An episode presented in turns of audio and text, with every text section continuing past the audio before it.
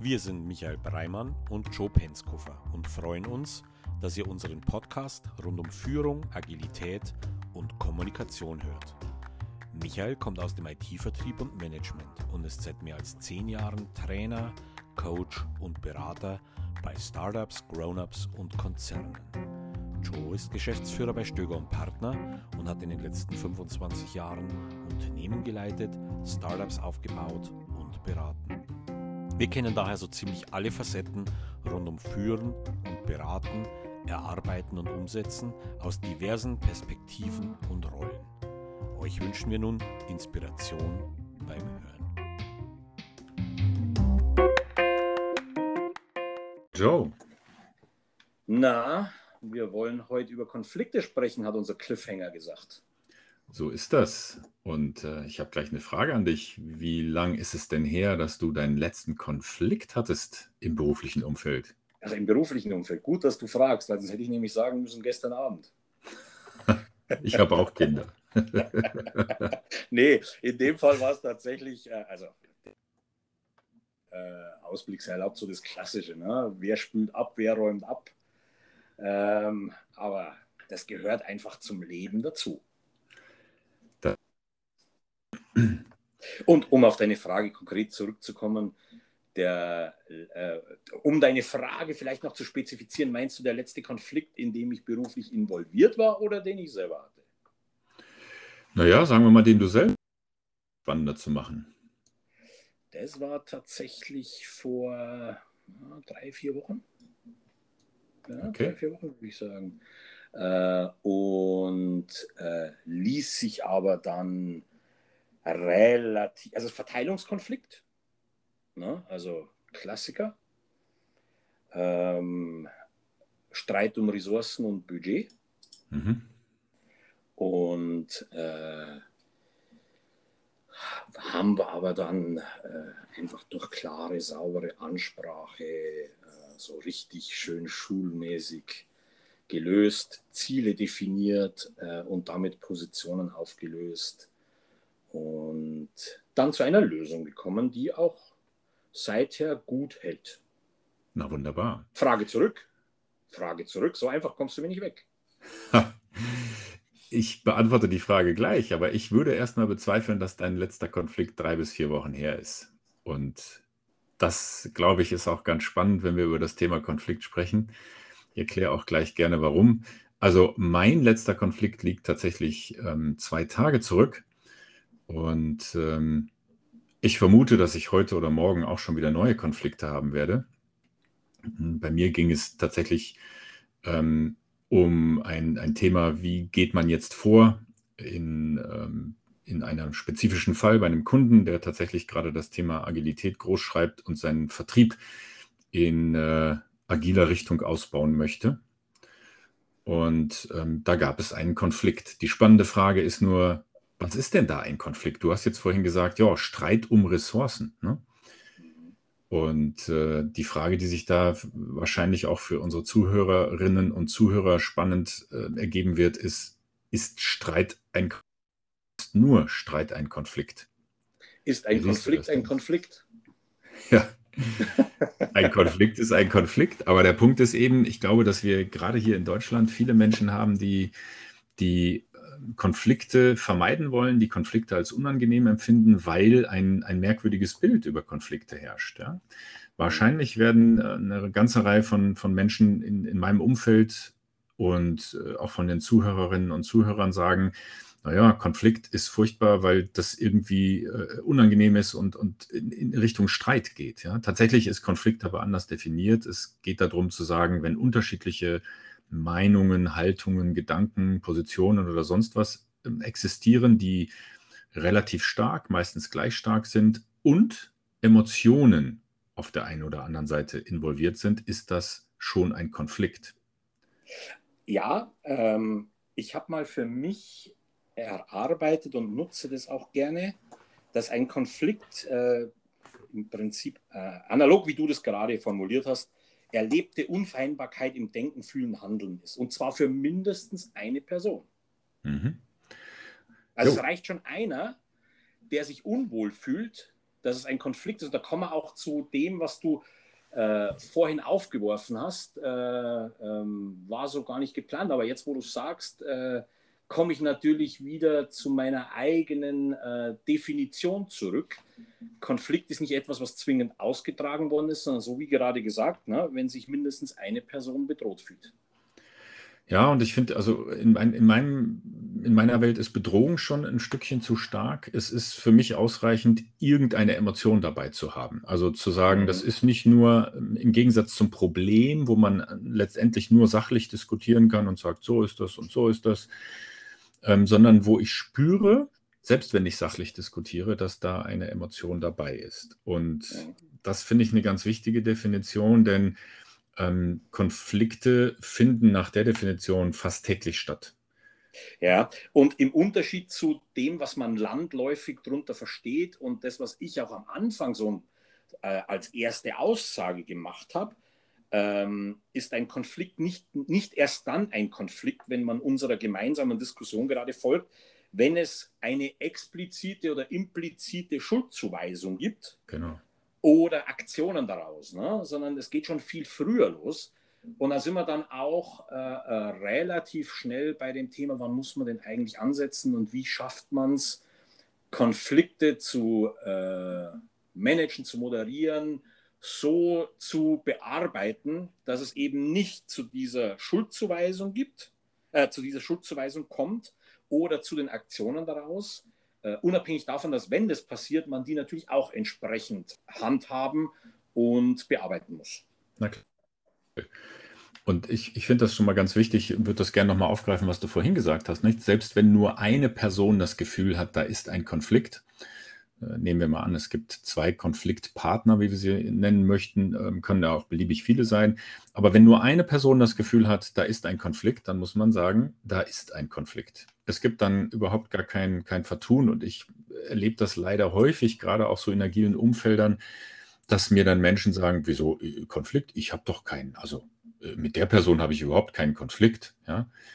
Und ähm, streng genommen muss man sagen, es lässt sich ein Konflikt nicht negieren.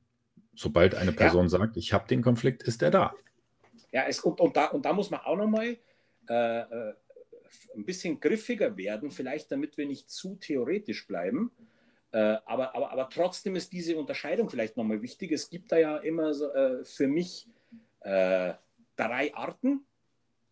Das ist äh, der intrapersonelle Konflikt, der interpersonelle Konflikt und der Sachkonflikt. Mhm. Was meine ich damit? Äh, oder du kannst mit den Begriffen sicher auch was anfangen, hast damit schon entsprechend gearbeitet. Sachkonflikt ist relativ einfach. Das ist das, was ich vorhin beschrieben habe, der Kampf ums Budget und um Ressourcen. Mhm. Ne? Also das ist, äh, wenn du so willst, äh, auch äh, sachlich äh, strukturbedingt äh, hervorgerufen. Ne? Ähm, dann, wie schon gesagt, der intrapersonelle Konflikt, das ist dann immer zwischen zwei oder mehr Personen. Und der interpersonelle ist der, den ich mit mir selber ausfechte, wo ich mich aber unwohl fühle. Das, was ich vorhin mal als Bedrohung bezeichnet habe, ne, wo ich einfach merke, ich gehe nicht wohl damit. Und trage ja. das auch ein Stück weit, zumindest für eine Zeit lang, mit mir selber aus. Das führt aber irgendwann zu dem Punkt, dass das mein Handeln beeinflusst. Ja. Und ich glaube, das kann man zumindest für alle Konflikte sagen. Wenn sie nicht gelöst werden, aufgelöst werden, dann kann da irgendwann was Negatives daraus entstehen. Muss nicht, nicht, aber kann in vielen Fällen. Was sagt, deine äh, äh, was sagt deine Erfahrung zu solchen Dingen? Je früher, desto besser?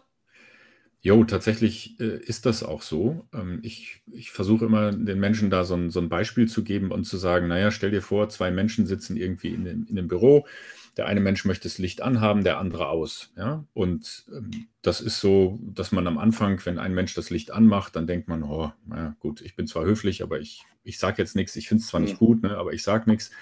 Wenn das zwei, dreimal passiert ist und man das nicht anspricht, dann passieren ja zwei Dinge. Das erste ist, dass man selbst immer ärgerlicher wird, weil ja Emotionen da drin sind. Das ist eine schlimme Sache. Und es gibt eine zweite Sache, die auch nicht gut ist. Der andere Mensch lernt, wenn er von mir keine Aussage dazu bekommt, dass etwas Richtiges gemacht wurde. Licht anschalten ist richtig. Oder und, zumindest stört es nicht. Ja, und es stört nicht. Ja? Und unser Gehirn sagt, oh, da brauche ich keinen Aufwand reinstecken, wunderbar, das wird irgendwo abgelegt unter alles gut. Und wenn dann irgendwann der Punkt kommt, dass ich es nicht gesagt habe, dann kommt leider auch der Punkt, dass ich äh, sprichwörtlich aus der Hose hüpfe und, und sauer bin und wirklich mit Emotionen da reinhaue.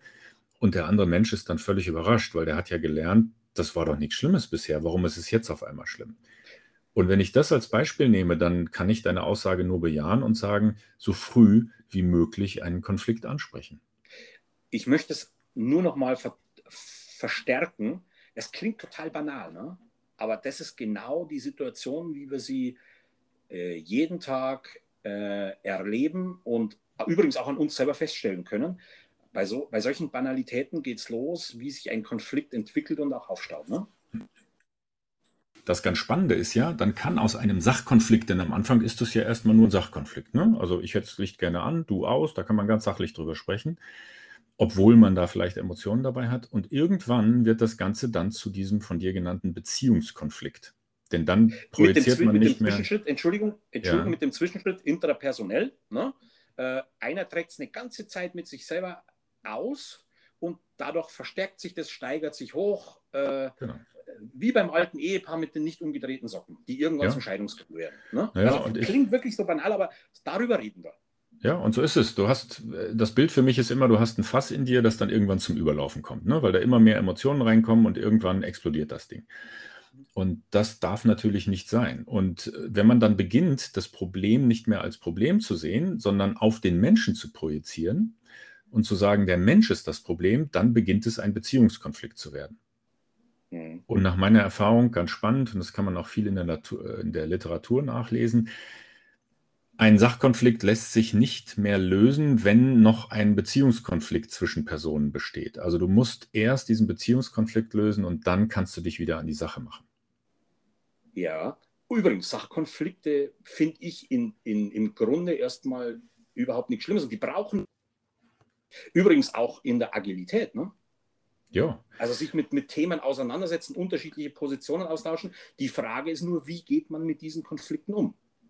Ja. Und das ist äh, eine Frage, die, die immer wieder hochkommt und die hat ja viel auch mit dem Thema Emotionen zu tun, weil, wie ich vorhin gesagt habe, ähm, in einem Konflikt sind immer Emotionen. Und das bedeutet, damit umzugehen, heißt auch, dass die Beteiligten lernen müssen, mit ihren eigenen Emotionen umzugehen. Mhm. Was heißt also, das? Bitte, bitte. Ja, für, für mich erstmal, sie überhaupt wahrzunehmen ne? und sie nicht zu negieren. Ich höre ja immer wieder, ähm, negative Emotionen haben im Businessleben nichts zu suchen. Das ist eine, eine spannende Aussage, weil die sind ja im Menschen da. Also was die Aussage eigentlich meint, ist, lass sie nicht raus. Ähm, und damit bin ich auch einverstanden, weil man natürlich nicht emotional handeln sollte, in dem Sinne, dass man dann sauer ist oder wütend ist und Menschen anschreit oder was weiß ich auch immer da passieren mag.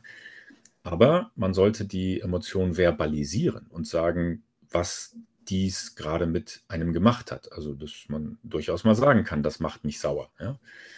Also das Verbalisieren ist schon ein guter Punkt, um mit Emotionen, mit den eigenen umzugehen. Mhm.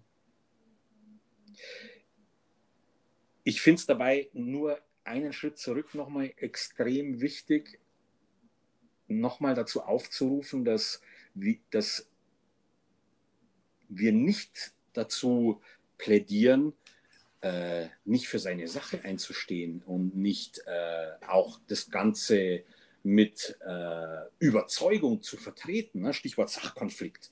Aber wie du es richtig sagst, es ist eben dieses, äh, dieses überbordende, negative Anschreien, Beschimpfen, äh, beleidigt sein etc. Das muss man verhindern. Ja, und auch nochmal, selbst in einem Sachkonflikt sind auch Emotionen dabei. Also wenn ich nicht mit Herzblut dabei bin, wenn ich, wenn ich nicht irgendwie Emotionen spüre in diesem Konflikt, dann ist es kein Konflikt. Dann habe ich nur ein, ein Problem, was ich irgendwie diskutieren möchte, ne? wo, wo, ich eine Lösung finden möchte. Aber wichtig ist, dass dann die Emotionen dabei sind. Und mhm. viele Menschen neigen ja dazu, du hast das vorhin schon so schön gesagt, dann auf Standpunkten zu stehen und zu sagen, ich will das so und die andere, der andere Mensch sagt, und ich will es aber so. Mhm. Und dann wird der Konflikt total schwer behandelbar, weil man dazu neigt, auf diesen Standpunkten stehen zu bleiben. Und deswegen ist dann auch wichtig, so wie du das gerade beschrieben hast, dass man als erstes gemeinsam und auch für sich selbst den Konflikt analysiert. Also was ist genau passiert. Das ist das, was du verbalisieren genannt hast, glaube ich. Ne? Mhm. Ja. Äh, zwischen wen, wem und wann und was sind die Ursachen. Aber eben darüber hinaus dann diesen Schritt, Schritt geht, Ziele zu definieren für mich und für die Konfliktpartner und dadurch Positionen aufzulösen und gemeinsam Lösungen für dieses Ziel zu finden. Mhm. Also es also, geht schon in Richtung Lösung. Ne? Wie löst man so einen Konflikt auf? Ja, absolut. Und ich glaube, der erste Schritt ist, ein gemeinsames Ziel festzulegen. Und mhm. an der Stelle, da scheitern schon viele, weil sie sagen, also äh, nehmen wir mal an, eine Person möchte nach links gehen, die andere möchte nach rechts gehen. Ja, Minimalkonflikt weiß ich schon, aber nur um es mal klar zu machen. Ja, ja. Ähm, wie, wie formulieren wir dann ein Ziel? Heißt das Ziel, wir gehen dann nach links oder wir gehen nach rechts? Was ist denn da ein Ziel? Und das ist was, was ich immer als Metaziel bezeichne. Ein Ziel, ein gemeinsames Ziel kann schon sein, wir lösen den Konflikt. Das ist das, das Ziel. Wir finden eine Lösung, die für uns beide passt. Wenn man das als Ziel formuliert, ist das schon mal super. Und warum ist das wichtig, ein gemeinsames Ziel zu haben? Weil du nur dann in eine gemeinsame Richtung arbeitest. Mhm. Hm? So, und, und da gibt es eben Techniken, äh, gerade auch bestimmte Frageweisen, Fragestellungen, um dann eben auch zu diesem gemeinsamen, also zu, zu dieser Verbalisierung zu kommen und dadurch auch zu diesem gemeinsamen Ziel. Und ich ähm, weiß nicht, ob du das kennst und ob du dich damit schon mal beschäftigt hast, aber es gibt ein, ein Buch, ähm, das heißt das Harvard-Konzept das sich mit, mit diesen Dingen beschäftigt. Das geht davon aus, dass ein Konflikt immer auch eine, eine Verhandlung ist und sagt, wenn wir miteinander sprechen und verhandeln, dann, dann ist das ganz, ganz prima und wir lösen damit Konflikte. Aussage, wobei man fairerweise sagen muss, es gibt ein Folgebuch davon und da ist das dann noch genauer beschrieben. Deren Hauptaussage ist, solange wir über Standpunkte diskutieren, wird es uns sehr schwer fallen, eine Lösung zu finden. Mhm. Wir sollten lieber über Bedürfnisse sprechen, also zu sagen, was ist mir wichtig? Nicht den Weg und die Lösung zu haben, also zu sagen, ich will links, ich will rechts gehen, sondern zu sagen, ich habe geglaubt, ich möchte nach links gehen, weil und dann eine Begründung für zu finden. Also zu sagen, mein Bedürfnis, das dahinter liegt, ist es, über einen Weg zu gehen, der in der Sonne liegt. Ja, das ist, Mhm, ja. Genau, und das, ist, und das ist das, was ich meinte mit Positionen auflösen und Ziele definieren, das, was du vorhin auch ein Metaziel genannt hast. Äh, und um den Begriff der Verbalisierung fortzuführen, wie du ihn gerade beschreibst, ich finde es dann auch immer wichtig, dass man gemeinsam erklärt, also jeder für auch seine Sichtweise schildert. Mir ist aufgefallen das. Und was, was, was hat das für eine Auswirkung für mich? Ja? wenn ich links rum gehe, ich halte den Weg für falsch, es braucht mehr Zeit, wie auch immer, ne? damit man dann irgendwann äh, äh, den, dem anderen auch die Möglichkeit gibt, also wie siehst du das, um dann gemeinsam dieses neue Ziel zu definieren. Ja, und wenn du, wenn du die Bedürfnisse auf dem Tisch liegen hast, dann ist es ja so, dass du eine Aufgabe durchaus so lösen kannst, dass du sagst, lass uns doch mal rausfinden, ob es nicht Möglichkeiten gibt, dass unser beider Bedürfnisse oder unser aller Bedürfnisse erfüllt wird werden. Und das ist ganz spannend, meinem Erlebnis, jetzt gerade häufig im agilen Umfeld, da gehen wir mit Sicherheit gleich noch ein bisschen drauf ein, was, was das so heißt im agilen Umfeld, dass gerade da in diesem agilen Umfeld ähm, es total hilfreich ist, wenn man die Bedürfnisse auf den Tisch legt und dann sagt, welche Lösungen ähm, bieten sich denn an, alles zu erfüllen. Und ganz spannenderweise kommen dann häufig Lösungen an, die hat vorher niemand gedacht der Standpunkt, den man eingenommen hat, war schon so, dass man die Lösung für sich selbst vorweggenommen hat, aber keine Offenheit mehr hatte zu sagen, ich akzeptiere auch andere Lösungen. Mhm. Und Bedürfnisse auf den Tisch legen heißt eben nicht aufeinander zugehen und einen Kompromiss zu finden. Das ist ganz wichtig, denn Kompromisse werden von Konflikt, Konfliktpartnern häufig als faule Kompromisse empfunden. Warum? Weil ich ja auf die andere Person zugehen musste, weil ich meine Position verlassen musste. Da einfach Lösungen zu finden, die vielleicht vorher überhaupt nie auf dem Tisch lagen. Ja? Mhm. Jetzt zu deiner Erfahrung. Kriegen das Konfliktparteien üblicherweise alleine hin? Meine Erfahrung ist nein. Also tatsächlich, ähm, ich glaube, wir leben in einem Land, in dem den Konflikte keine, äh, keine Lobby haben, so in dem Sinne, kein gutes Standing haben. Ne? Das Erste, was ich immer versuche klarzumachen, ist, Konflikte sind was Gutes. Denn Konflikte zeigen auf, da ist was. Konflikte sagen, hey, da ist eine Energie, lass uns die doch nutzen, eine Lösung zu finden. Ich weiß nicht, wie du aufgewachsen bist, aber ich habe in meiner Erziehung häufig gehört, Konflikte sind falsch, werden nur von irgendwelchen Diven äh, erzeugt, nur Menschen, die, die äh, für sich eintreten und schlechte Menschen sind. Boah, mit den Glaubenssätzen bin ich lange rumgelandet. Heute ja. sage ich, nö, Konflikte sind was Gutes. Und das ist so der erste Schritt, den man verstehen muss. Und leider ist meine Erfahrung, viele sind so aufgewachsen wie ich. Die finden Konflikte immer noch furchtbar, fühlt sich furchtbar an. Kann ich absolut bestätigen. Das ist tatsächlich auch meine Sozialisierung. Ja, ähm, ähm, Harmoniebedürfnis. Äh, das ist etwas, was man aber, wie du es richtig beschreibst, auch lernen für sich selbst auch ein Stück weit erfahren kann. Mhm. Äh, ich meine damit, und du sicher auch nicht, streiten um des Streiten Willens, aber mhm. es gibt einfach Themen, wo es sich lohnt, dafür einzutreten und durchaus auch eine konträre Position einzunehmen. Äh, ähm, ähm, und äh, einen Konflikt herbeizuführen. Aber man kann, man kann und muss den halt dann sauber, vernünftig unter bestimmten Rahmenbedingungen lösen. Genau, und ich sage es jetzt nochmal klarer, diesen Konflikt ohne Streit zu lösen, das ist die Kunst. Denn Konflikt mhm. und Streit sind nicht grundsätzlich das gleiche, sondern ein eskalierter Konflikt ist ein Streit. Ja? Mhm. Das kann man auch wieder wunderbar nachlesen. Es gibt einen Herrn, der heißt Friedrich Glasel, der hat die neun Stufen, die Eskalationsstufen des Konfliktes mal dargestellt. Und ähm, für alle Zuhörerinnen und Zuhörer, die sich dafür interessieren, einfach mal nachlesen, kriegt man im Internet ganz toll ähm, auch gezeigt, was das so heißt. Und finde das immer spannend zu beobachten, wo befinden sich denn gerade Konfliktpartner auf dem Weg in den Konflikt oder in die Eskalation. Ja, aber man kann es unterm Strich subsumieren unter, je länger Konflikte schwelen, desto mehr gewinnen sie an Dynamik, jetzt unabhängig von den Stufen dazwischen.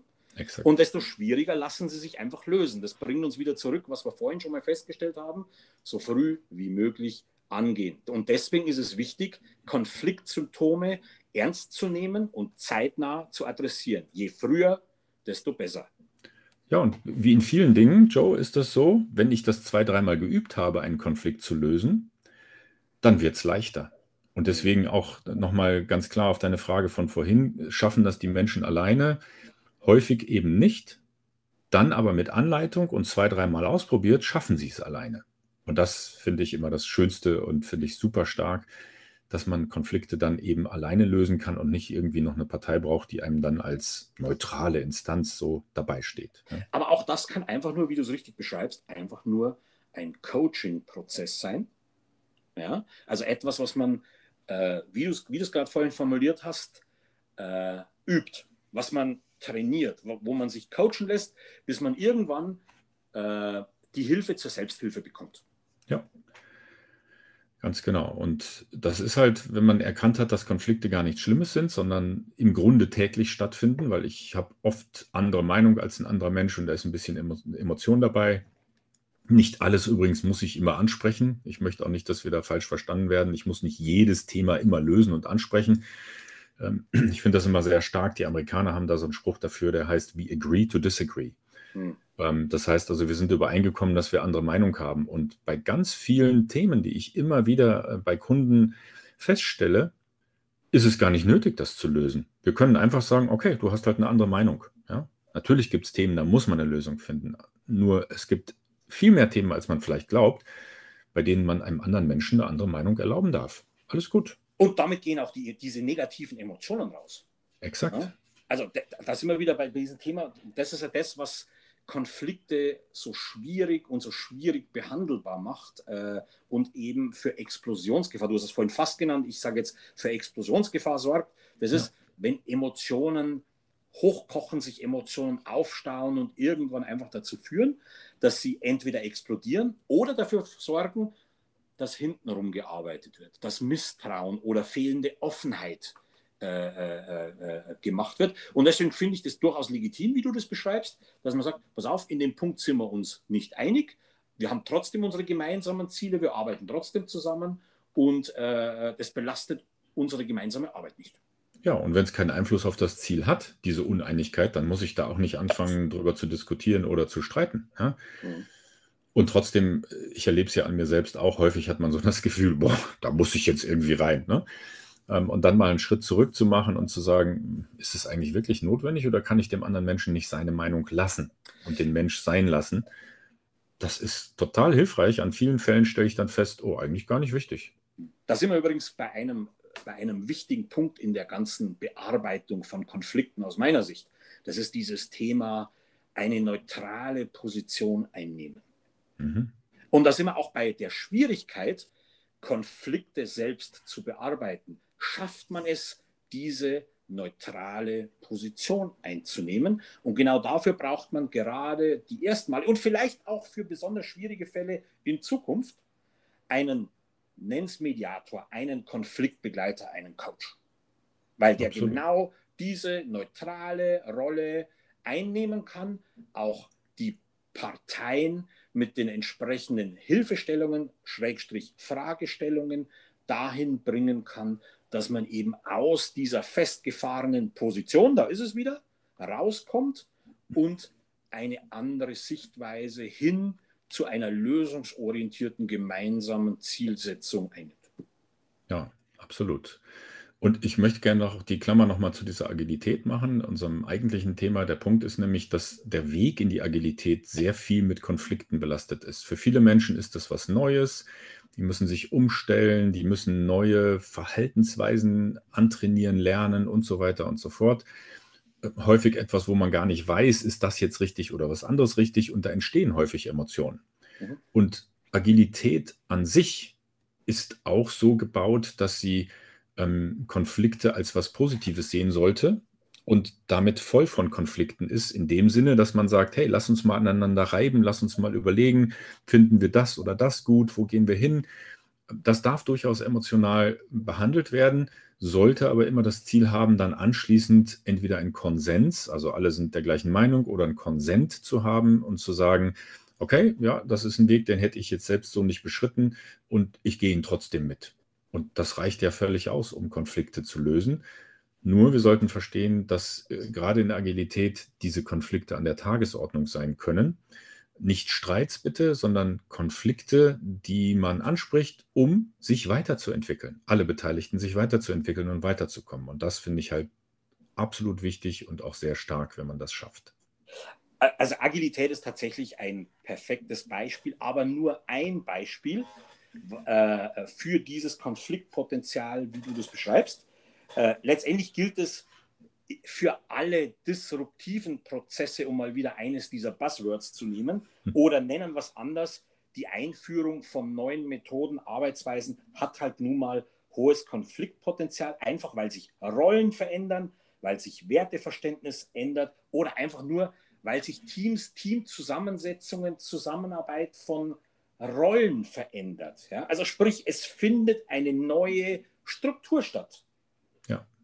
Und dann treffen halt nun mal Personen mit unterschiedlichsten Erfahrungen und Hintergründe aufeinander. Und möglicherweise verwenden die, um mal auch wieder bei Agilität ganz besonders zu bleiben, treffen die äh, aufeinander und verwenden die gleichen Begriffe, haben allerdings eine andere Auffassung, haben, haben andere Werteeinstellungen, meinen es vielleicht gar nicht so, weil da sind wir wieder beim Mindset, hatten wir ja gerade auch in der letzten Folge sehr intensiv, ne, weil das Mindset noch gar nicht da ist. Von der Methode zur Haltung. Und darüber diskutieren wir jetzt nicht, wir das letzte Mal. Ja, und äh, ich erlebe viele Menschen gerade in solchen Prozessen, wie du sie beschrieben hast, durchaus als Menschen mit Sorge und ich würde sogar das Wort Angst in den Mund nehmen wollen. Ängste in dem Sinne, wo finde ich mich denn da wieder? Also es geht ja auch immer um den Menschen selbst. Ja? Habe ich da noch einen Platz? Ist das noch meine Welt? Wir leben ja heute in so einer Welt, wo, wo eine Beschäftigung, der Job ein wichtiger Teil des Lebens ist. Einmal für, für die eigene Identifikation auf der einen Seite, für, für viele Menschen, für viele leider auch nicht. Ähm, und dann auf der anderen Seite aber hauptsächlich auch, um sich überhaupt ein Leben ermöglichen zu können, weil da hängt Geld dran, da hängen Existenzen dran an dem Job. Und wenn man dann solche Veränderungen hat, hat man natürlicherweise Ängste. Und die schüren wieder Konflikte. Also auch da kann man ja an einem, äh, ich nehme jetzt mal ein Praxisbeispiel, das ich ein bisschen abwandle. Ähm, oder wie heißt es immer so schön, äh, Ähnlichkeiten zu lebenden Personen sind rein zufällig. Ähm, nennen wir ihn mal Florian. kann, kann, aber, kann aber auch Sabine, Anna, Christian, nenn's wie du willst, ne? Äh, sein, der, der bisher bei einer Versicherung gearbeitet hat oder bei einer Versicherung arbeitet. Er ist ja immer noch dort. Ne? Äh, so, und warum ist der zur Versicherung gegangen? Ich würde mal vermuten, aus Sicherheitsgründen. Genau. Solide, Sicherheit. Seine Eltern haben ihm gesagt, geh zur Versicherung, da bist du sicher. Ne? Äh, so ist er beruflich groß geworden.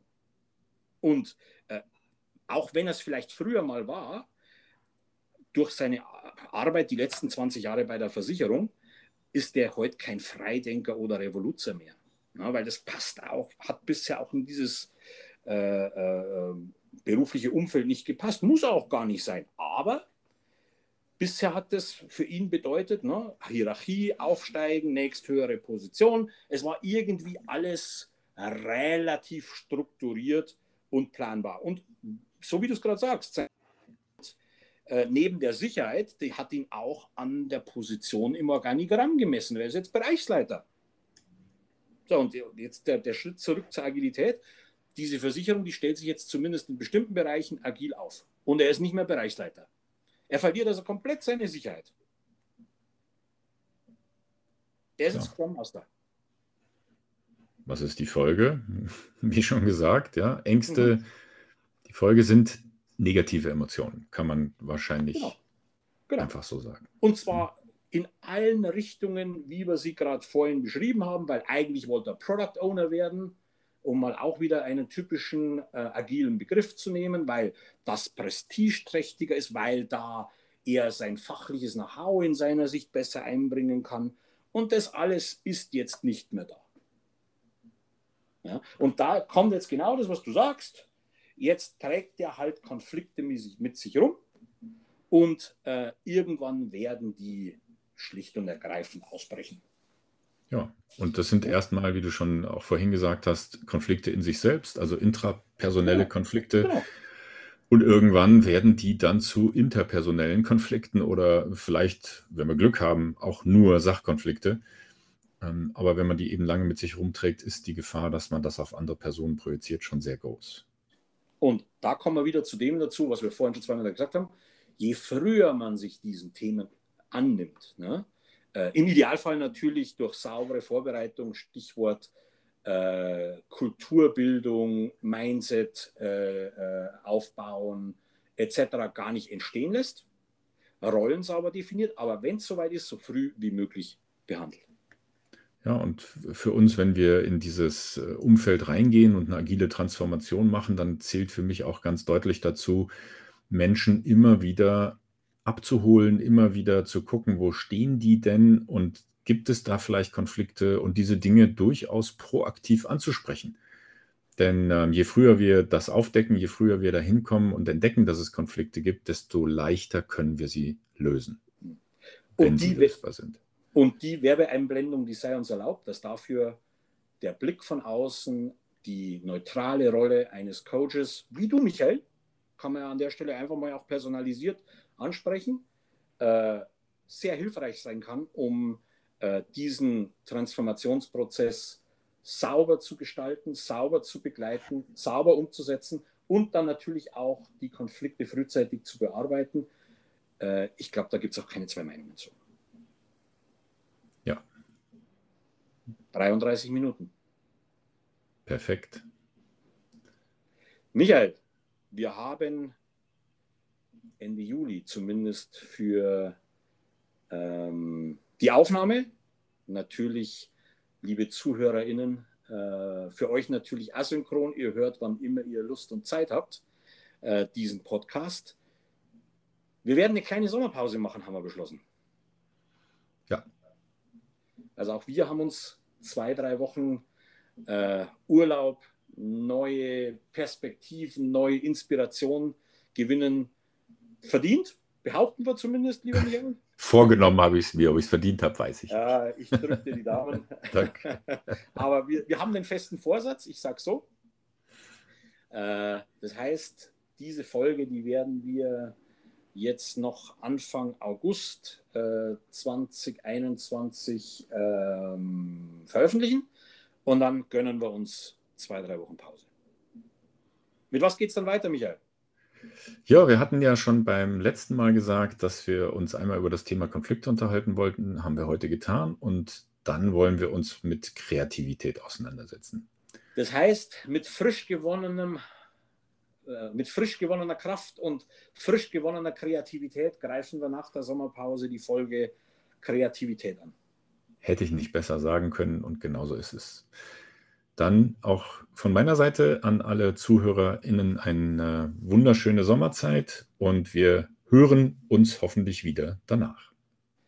Bleibt gesund, bleibt wach, bleibt agil und habe die Ehre.